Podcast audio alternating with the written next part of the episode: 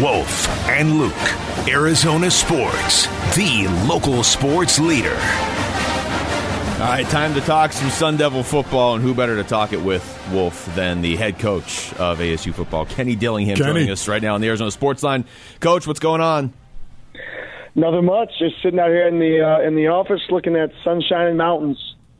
Can, cannot beat that. I'm surprised you actually get to sit down. It's been what 22 days since you got hired, and you've had to be about as busy as possible on the uh, recruiting trail, transfer portals. Has it just has it been the whirlwind you expected when you took the job?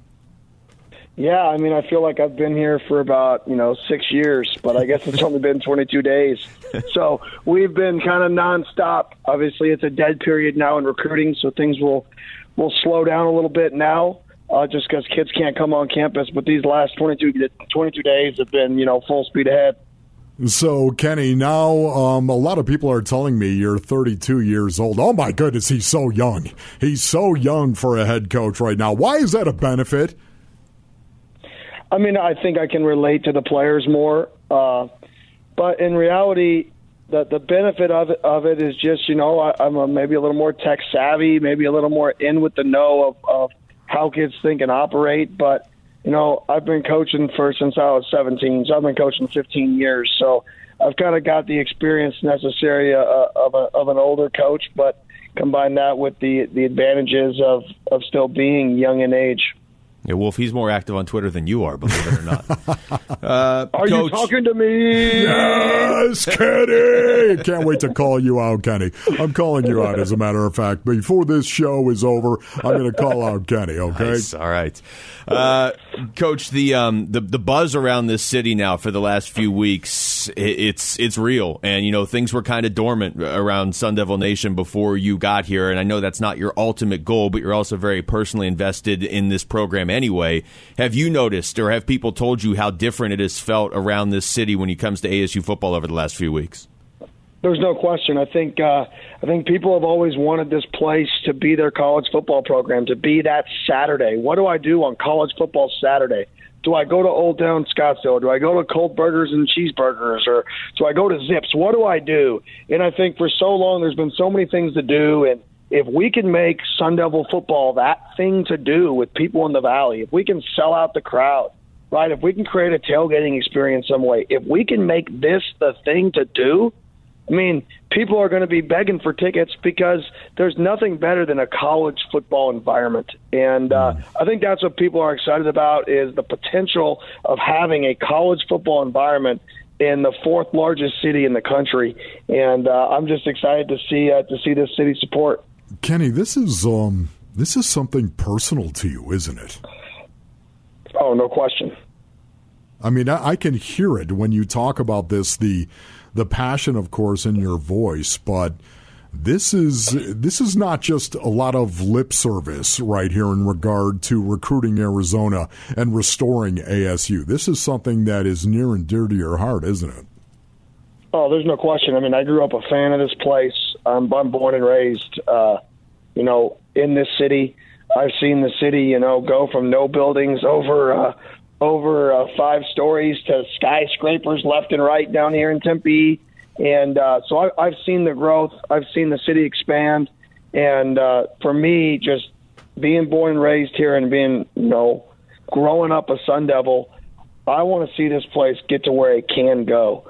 And I think if everybody gets involved, if everybody has that same belief that I have, right, I think we can really do something special here, uh, greater than what pro- people probably think can happen.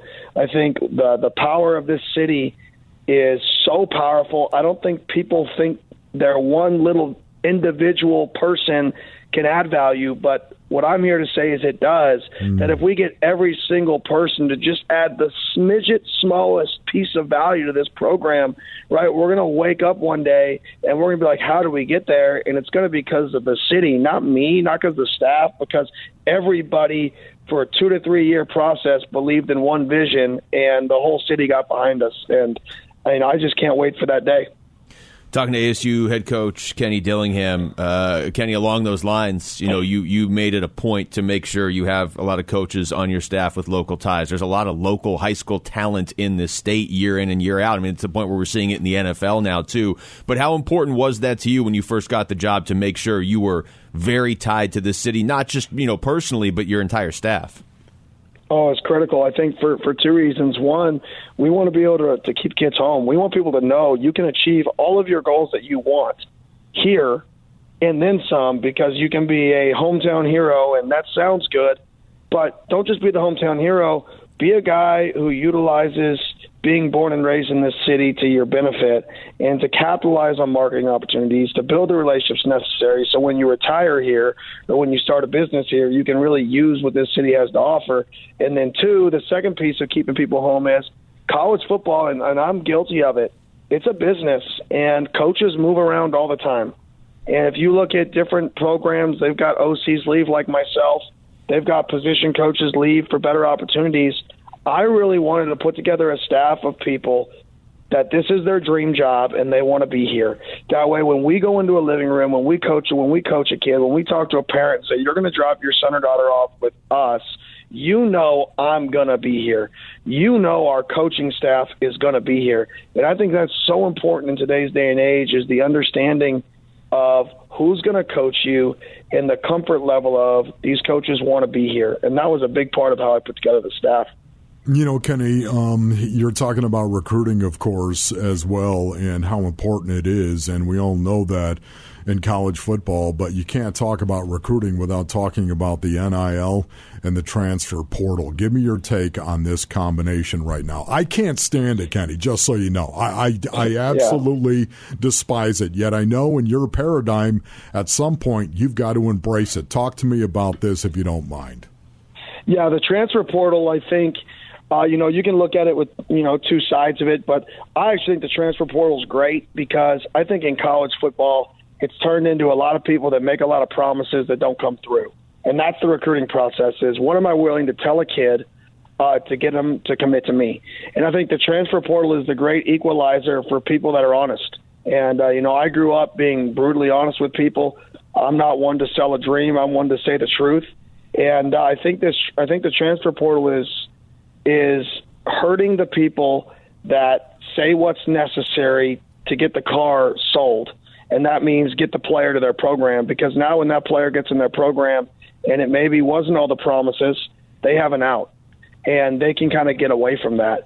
And I think uh, I think from that standpoint, the transfer portal is good because it protects you know 16, 17, 18 year old kids from kind of being manipulated into a situation they don't want to be in. So I, I'm all about anything that protects the players. This is still a players' game. So anything that, that protects players and, and helps players.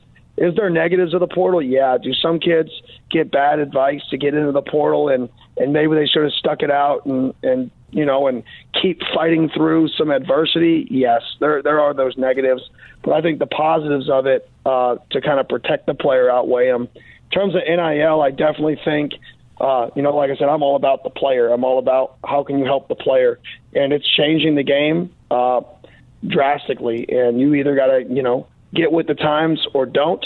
And the teams that are going to continue to, to win at a high level are the teams that are going to get with the times. Well, Coach, we appreciate the time. We appreciate what you're doing. Good luck, and we're all watching, man. Thank you. Sounds good. Thank you. Thanks, Kenny. That's uh, ASU football head coach Kenny Dillingham. There's a lot there to react to. We'll probably react to that throughout the week. But uh, yes, uh, yeah, he's said some stuff right there. I, I, like when he when he speaks; it's very impactful so far. And I tell you, localizing this team as best you can is is the way you have to do it right now with the way the last few years were.